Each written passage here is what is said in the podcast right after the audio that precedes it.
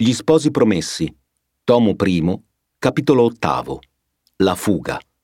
Introduce Margherita Centenari, Università di Parma. Il capitolo ottavo, intitolato La fuga, narra le vicende relative alla seconda parte della Notte degli Imbrogli e fa anche da epilogo al primo tomo degli sposi promessi, dove insieme ai fuggitivi, Fermo, Lucia e Agnese, approdiamo dall'ario e dintorni a un'ambientazione diversa, di là dall'Adda. Nella ventisettana l'inizio del secondo tomo è spostato al capitolo dodicesimo che segna l'ingresso della storia, con S maiuscola, nella vicenda minuta dei protagonisti. Ma la funzione completiva e conclusiva di questo capitolo, funzione in realtà condivisa con il settimo che gli fa da pandan, è subito chiara a Manzoni e verrà mantenuta, perché è qui che avviene la catastrofe del primo atto dell'azione drammatica messa in scena fin dall'esordio su quel ramo del lago. Questo è dunque il momento in cui i nodi della narrazione si sciolgono.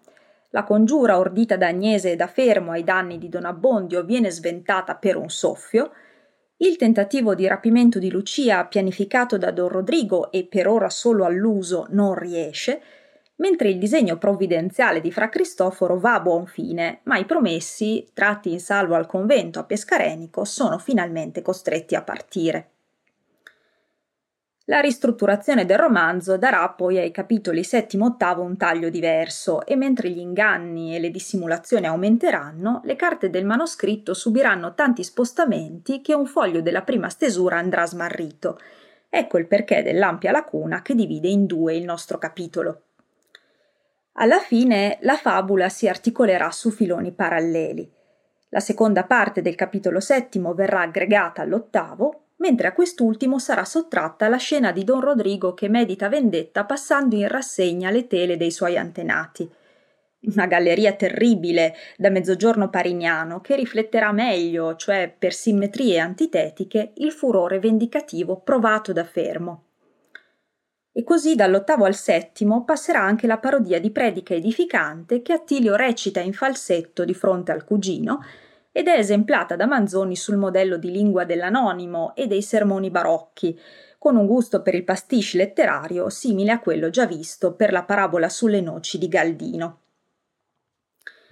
Per le stesse ragioni di ristrutturazione generale, la prima tra l'altro di così ampia portata nel romanzo, in incipit al capitolo ottavo non ci accoglie Don Abbondio che ignaro medita sul carneade del panegirico di San Carlo, una battuta geniale inserita più tardi da Manzoni, ma il ton ton a martello delle campane che danno l'allarme per il paese a pasticcio già avvenuto.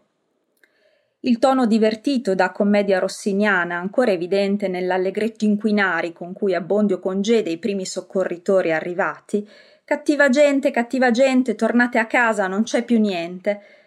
Lascia allora spazio allo stile epico-tragico della fuga, che attinge alla poesia di Virgilio.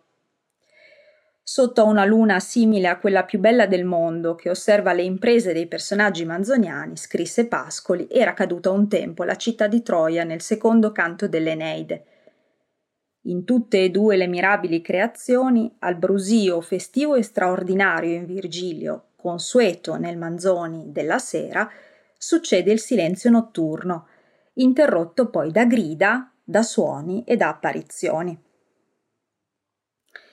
Dopo l'imbarco degli esuli, al distendersi dell'azione, sopraggiunge allora la catarsi.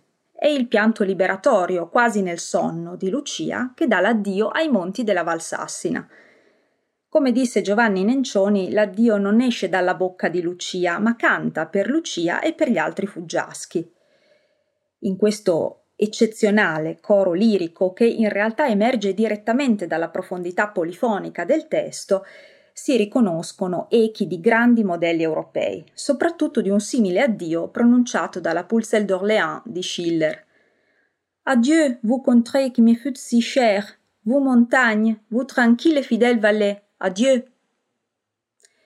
Ma è anche possibile distinguere nel testo, per così dire dall'interno, una voce tra le altre, quella del padre Cristoforo e della sua predica contro il serpente usurpatore. A dirlo non sono solo alcune spie lessicali che poi la revisione dissimulerà quasi del tutto, ma anche l'ombra della gestualità del frate, prestata a Lucia, che è ritratta in meditazione, con la fronte china e il gomito poggiato, proprio come Cristoforo nel capitolo quinto.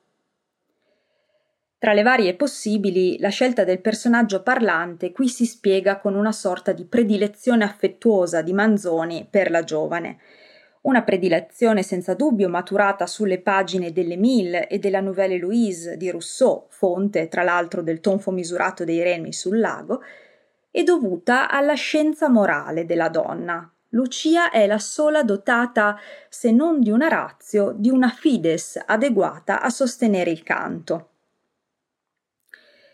Il paesaggio dell'addio con i suoi monti, le sue valli e le ville biancheggianti cita quello di un idillio in versi composto da Manzoni in età giovanile e dedicato all'Adda. Lo cita ma lo capovolge perché qui non c'è nulla di pacifico, di amenus. La bellezza della campagna è deturpata dal noioso aspetto della pianura. Le città che attendono i migranti sono superbe perché sfidano in altezza le alture di Dio, e sono malsane, come quelle del Vespro di Parini. Nell'anti-idillio, dunque, dell'addio, il sogno coniugale che doveva trasformare l'ebbrezza profana della passione amorosa in gaudio, cioè in gioia casta, benedetta, è infranto. E non è un caso se qui il lessico viene preso in prestito dalla tragedia d'amore di Ermengarda in Adelchi. Verso la conclusione del capitolo e sempre dentro uno schema ritmico raffinatissimo dove con un po' di attenzione si riconoscono endecasillabi e novenari, emergono allora le movenze bibliche del discorso e la fuga dalla casa natale assume i contorni di una cacciata dal paradiso, lo stesso paesaggio edenico con cui si apriva il capitolo primo. Talvolta il serpente occupa maligno la casa degli uomini e li costringe a lasciarla, spingendoli a una spietata caccia gli uni contro gli altri. Ma, recita il testo, i passi affannosi del debole sono contati e un giorno ne sarà chiesta ragione. È quanto Cristoforo aveva già detto a Don Rodrigo. Le parole che io proferisco ora dinanzi a lei sono numerate.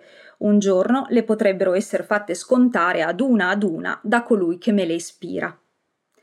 È la stessa voce che Rodrigo sentirà ancora in punto di morte, quando ormai il serpente non farà più paura. Legge il capitolo Massimiliano Speziani. Ton, ton, ton, ton. I contadini appena corcati balzano a sedere sul letto. Che è? Che è? La campana. Fuoco! Banditi! Le donne pregano e consigliano i mariti di non si muovere, di lasciar correre gli altri. Gli uomini si alzano dicendo vado soltanto alla finestra. I garzoni cacciano la testa dal fienile. I più curiosi e bravi sono già nella via con le forche e coi fucili. Altri gli imitano e i poltroni, come se si lasciassero vincere dalle preghiere, ritornano al covile. Frattanto Perpetua, che nelle ciarle s'era dimenticata di se stessa, ma che noi non abbiamo dimenticata, aveva inteso come un rumore un gridio e aveva interrotto il discorso per avviarsi verso casa, cercando invano di rattenerla Agnese, la quale pur stava sulla corda, non vedendo tornare nessuno, e all'udire quel gridio fu pure presa da una grande inquietudine. Ma quando la campana a martello si fece udire, corsero entrambe verso la porta. Tony aveva finalmente ricolta la quitanza e pigliando a tentone Gervaso nelle tenebre aveva pigliata la porta e scendeva a saltelloni dalla scala. Lucia pregava fievolmente fermo di cavarla da quella caverna e quando egli udì quel tocco funesto gli parve pure mill'anni d'esserne fuori e trovò la porta come gli altri. Perpetua, correndo affannata con Agnese, si abbatté in Toni e il fratello che uscivano e gli assalì d'inchieste alle quali essi non dierono risposta ed usciti nella via si avviarono a casa. Per buona sorte Fermo e Lucia, usciti nella via, presero la strada opposta a quella donde veniva Perpetua ed ella entrò a furia in casa senza vederli e vi si chiuse. Agnese, che guardando Fiso gli aveva visti uscire, gli raggiunse e tutti e tre voltarono in fretta, in silenzio, palpitando il canto e s'avviarono pure verso casa. Intanto la gente traeva da tutte le parti alla chiesa. Già i più lesti erano entrati nel campanile e avevano inteso da Lorenzo che la gente era in casa del curato. Ma guardando al di fuori videro le porte chiuse e tutto quieto. Taluni però, osservando più per minuto, s'accorsero che una finestra era appena socchiusa e intravidero per lo spiraglio la faccia lunga di Don Abbondio, il quale, avendo sentita sgombrata la stanza vicina e conoscendo cessato il pericolo, cominciava ad essere inquieto e malcontento del troppo soccorso. Che cos'è stato? domandò uno degli accorsi. Sono fuggiti, rispose il curato. Tornate a casa, vi ringrazio. Fuggiti chi? Eh, cattiva gente, cattiva gente, tornate a casa, non c'è più niente. Qui cominciarono risa di alcuni, rimbrotti di alcuni altri, domande dei sopravvenienti, discorsi d'ogni genere. Lorenzo, lasciata finalmente la corda, uscì dalla chiesa e si pose in mezzo ai crocchi a render ragione dell'aver così messo a soqquadro tutto il paese. Ma in mezzo ai paesani si videro passare in ordine di battaglia alcuni armati e di sinistro aspetto. Erano gli amici che abbiamo già veduti all'osteria.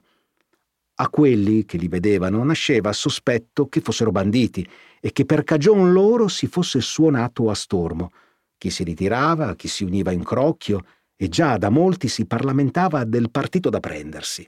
Ma siccome coloro passavano senza molestare nessuno, e ad ogni uomo che vedevano parevan dire tu non sei quello, così nessuno volle gittare la prima pietra, e a poco a poco la folla svanì.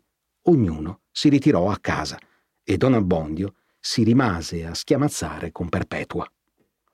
Ma i tre personaggi che ci interessano, nascondendosi quanto potevano, non rispondendo alle inchieste e fuggendo la folla, erano sulla via che conduceva alla casa di Lucia. Quando un garzoncello che andava guardando attentamente tutti quelli che passavano, al vederli mise un sospiro che pareva volesse dire li ho trovati una volta. Si pose dinanzi a loro, pigliò Agnese per lembo della veste e disse con voce bassa e affannata Tornate indietro, per amor del cielo. Era menico e fu tosto riconosciuto. Perché? dissero tutti e tre. Indietro, indietro, vi dico, non tornate a casa, venite al convento, così mi ha detto il padre Cristoforo. La proposta apparve a tutti strana, e in altri momenti, udendola da un menico, non vi avrebbero opposto mente, ma nei momenti di confusione e di paura, tutti i consigli paiono buoni. Quelli ristettero, ma Menico continuava. Venite con me pei viottoli, vi condurrò io, usciamo di qui, vi dirò tutto per istrada. Ma la casa, disse Agnese, niente, niente, venite con me, lo ha detto il padre Cristoforo, Dio vi liberi dal tornare a casa. Essi seguirono il ragazzo, il quale in quel punto era più presente a sé che essi non fossero, ed entrati per una calaietta presero un viottolo, il quale, chi non si fosse curato di strada comoda, poteva condurre al convento. Quantunque il lettore possa aver facilmente indovinato quale fosse il nuovo pericolo di Lucia e donde il buon frate ne avesse avuto l'avviso, pure è dovere dello storico il raccontare per esteso tutta la faccenda. Per procedere ordinatamente è mestieri tornare a Don Rodrigo, che abbiamo lasciato solo, avendo noi preferito di accompagnare il padre Cristoforo. Don Rodrigo, come abbiamo detto, passeggiava a gran passi per la sala, le pareti della quale, come ora diciamo, erano coperte da grandi ritratti di famiglia. Quando Don Rodrigo si voltava ad un capo della sala, si mirava in faccia un suo antenato guerriero, terrore dei nemici, con le gambiere, con la corazza, coi bracciali, coi guanti, col cimiero di ferro, avente la mano manca posta sul fianco e la destra sullo spadone a foggia di bastone. Quando Don Rodrigo era sotto a questo antenato e voltava, ecco in faccia un altro antenato, magistrato, terrore dei litiganti, seduto su un'alta seggiola di velluto, con una lunga toga nera, tutto nero, fuorché un collare con due ampie facciuole. Aveva una faccia squallida, due ciglia aggrottate. Teneva in mano una supplica e pareva dicesse Vedremo. Di qua una matrona terrore delle sue damigelle, di là un abate terrore dei monaci, tutta gente insomma che spirava terrore. In presenza di queste memorie, tanto più si rodeva Don Rodrigo che un frate avesse osato prendere con lui il tono di Naaman ed ammonirlo, anzi minacciarlo. Formava un disegno di vendetta, lo abbandonava. Pensava come soddisfare ad un tempo alla passione e all'onore.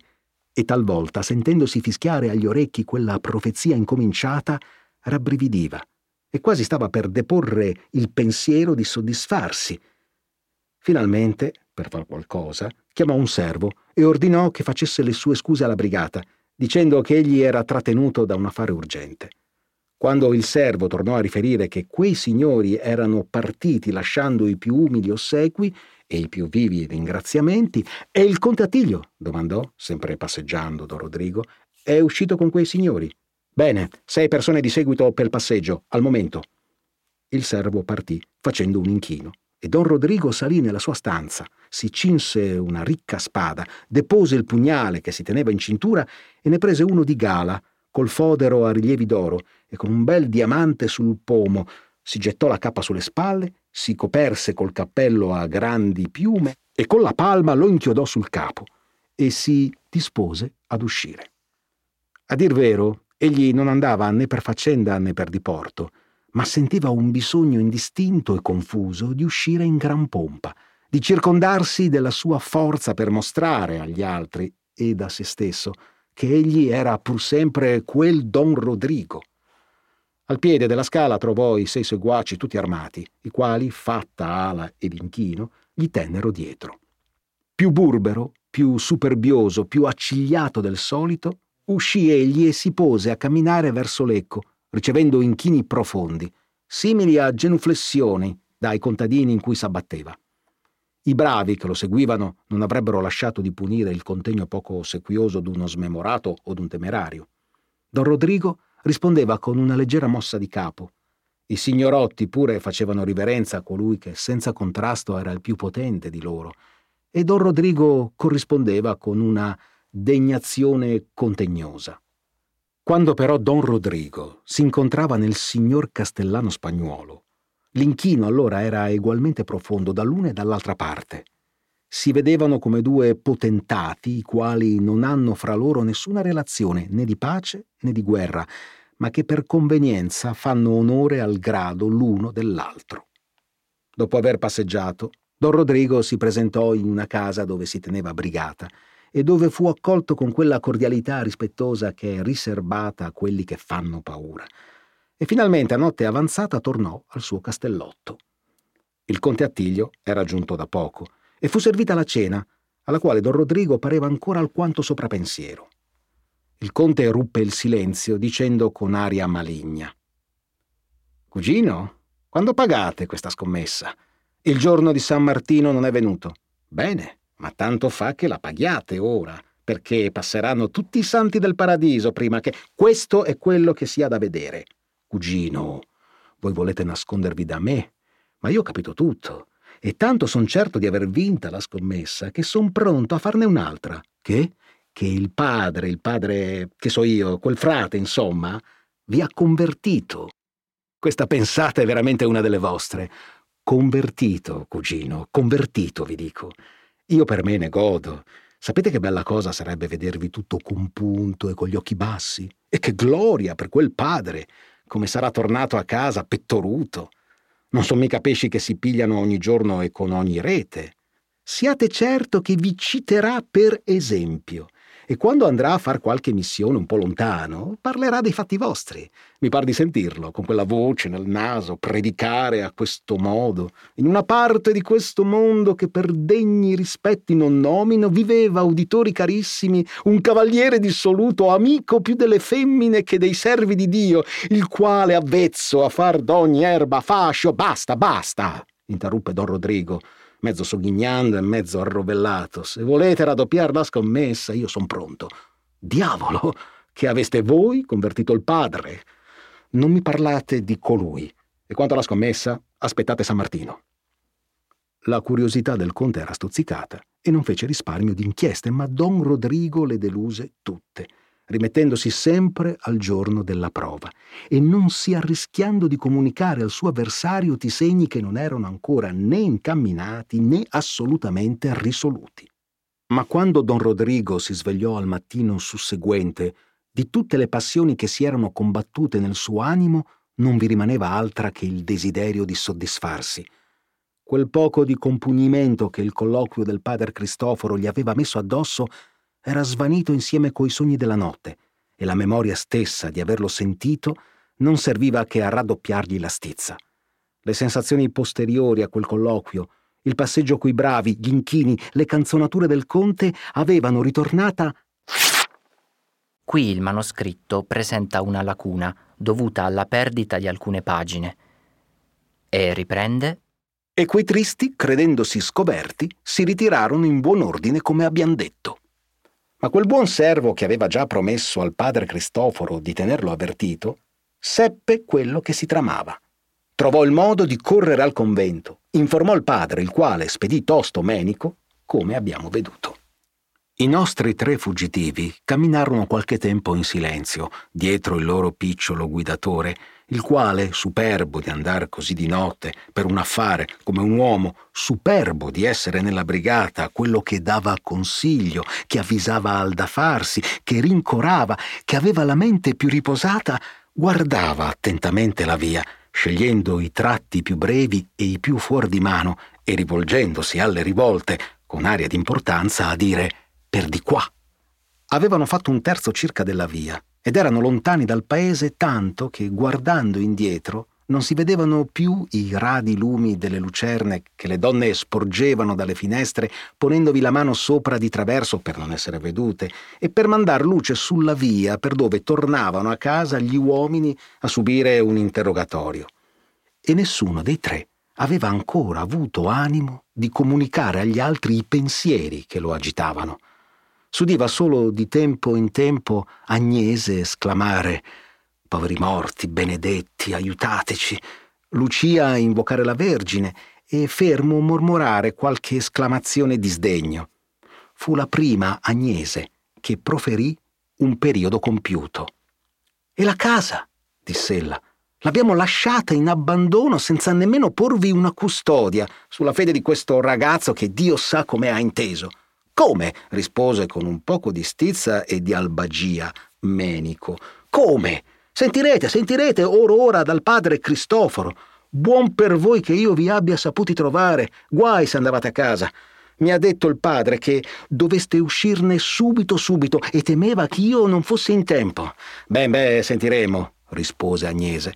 Ma Lucia andava stretta al braccio della madre, rifiutando dolcemente l'appoggio di Fermo ed arrampicando la prima sui muricciuoli che avevano a superare per non essere aiutata da lui e in mezzo a tutte le agitazioni, tremando pure di trovarsi così di notte per via, con lui, per quel pudore che non nasce dalla trista scienza del male, per quel pudore che ignora se stesso e somiglia al sospetto del fanciullo che trema nelle tenebre senza sapere che cosa ci sia da temere. Le parole di Agnese furono il principio di una conversazione generale, addomesticati già un poco alla loro nuova e inaspettata situazione, si posero tutti e tre a favellar sottovoce, il che spiacque assai a Menico, al quale pareva pure di meritare fiducia dopo la sua impresa, a favellare dell'accaduto e di quello che poteva soprastare. La povera Lucia parlò poco, e quello che me la rende più cara e più pregiata sia che ella non si lasciò sfuggire una parola che rinfacciasse alla madre e da fermo l'ostinazione loro a volerla tirare a quella impresa che era così mal riuscita. Non proferì mai quelle parole, l'aveva detto io. Finalmente, per viottoli di campi e per selve senza sentiero, giunsero i viaggiatori ad un torrente che dal monte chiamato Resegone scende nell'Adda e si chiama Bione, nome che invano altri cercherebbe in un dizionario geografico. Il torrente era al di là del convento, ma non è da dir per questo che Menico avesse fallita la strada, giacché era stato mestieri allungarla per ischifare la via comune battuta.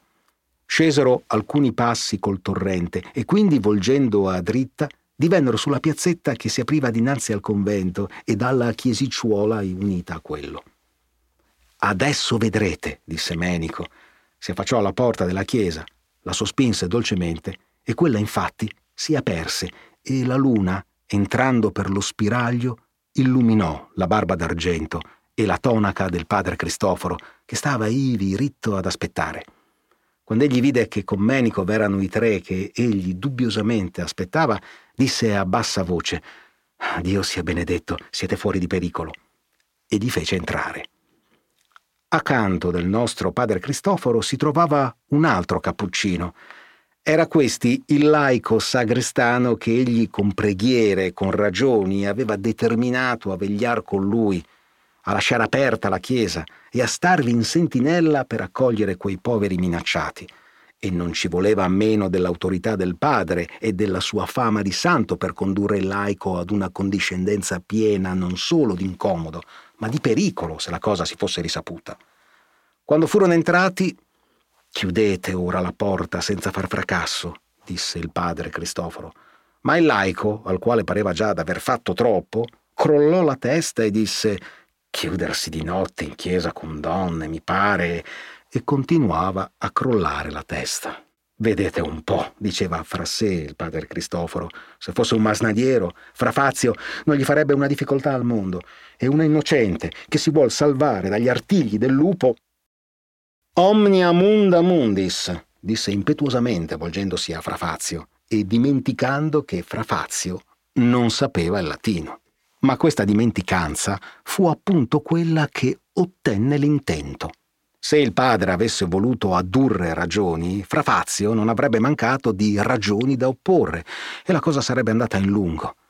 Dio sa anche come sarebbe finita, ma quando egli udì quelle parole d'un suono così pieno e solenne e dette così risolutamente, gli parve che in esse dovesse essere tutta la soluzione dei suoi dubbi. Rispose: Ha ragione, e volse a Bellagio la chiave nella toppa e i nostri profughi si trovarono chiusi nel santuario in salvo da ogni pericolo.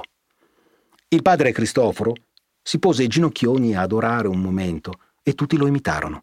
Quindi, levato, Figliuoli miei, disse, il Dio non vi vuole ancora in riposo, ma voi avete un segno della sua protezione e un'arra che egli non vi abbandonerà. E qui raccontò ai poveretti il pericolo a cui erano sfuggiti e proseguì.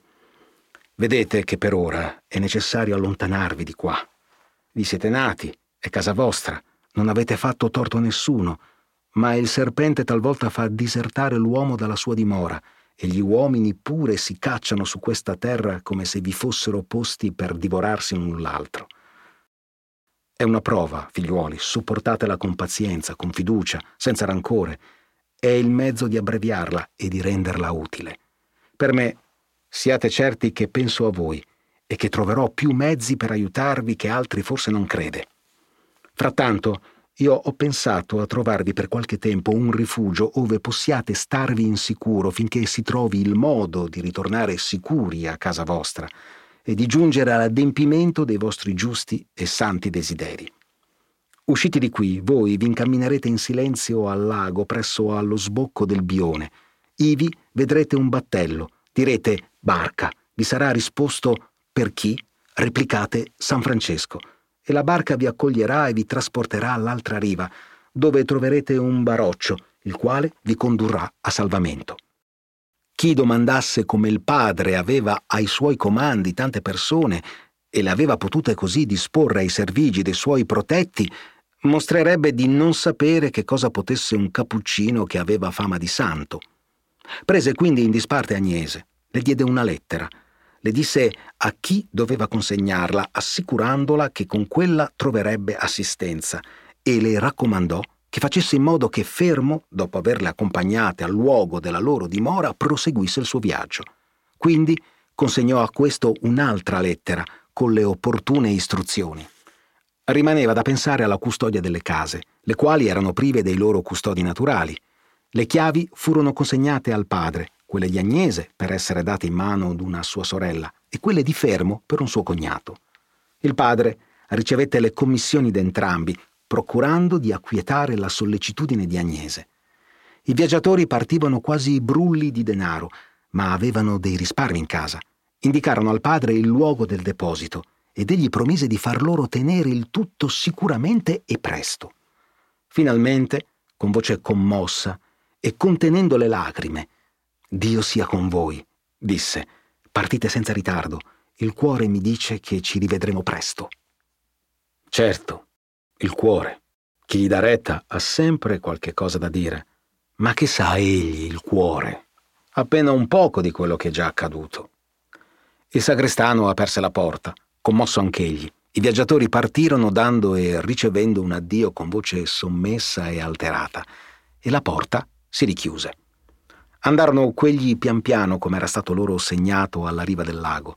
Quivi, mutate le parole, entrarono nel battello e il barcaiuolo, puntando il remo alla riva, lo fece staccare e, remigando a due braccia, prese il largo verso la riva opposta.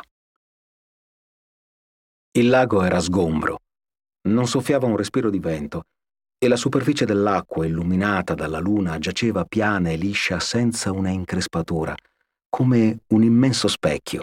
I remi che tagliando l'onda con tonfo misurato uscivano ad un colpo grondanti e segnando di infinite stille lo spazio sul quale percorrevano per rituffarsi nell'acqua, rompevano solo la piana superficie del lago.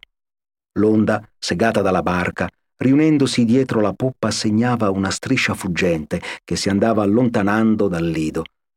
I viaggiatori silenziosi, volgendosi addietro, guardavano le montagne e il paese che la luna illuminava. Si distinguevano i villaggi, i campanili, le capanne, il castellotto di Don Rodrigo, con la vecchia sua torre alto sulle capanne, pareva un superbo ritto nelle tenebre che in mezzo ad una folla di coricati nel sonno stesse meditando un delitto. Lucia lo vide e rabbrividì. Scorse con l'occhio verso il sito della sua umile casa e vide un pezzo di muro bianco che usciva da una macchia verde scura.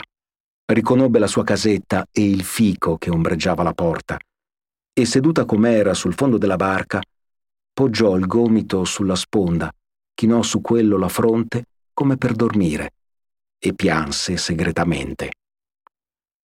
Addio, monti posati sugli abissi delle acque ed elevati al cielo, cime ineguali, conosciute a colui che fissò sopra di voi i primi suoi sguardi e che visse fra voi, come egli distingue all'aspetto l'uno dall'altro i suoi familiari, valloni segreti, ville sparse e biancheggianti sul pendio come branco disperso di pecore pascenti.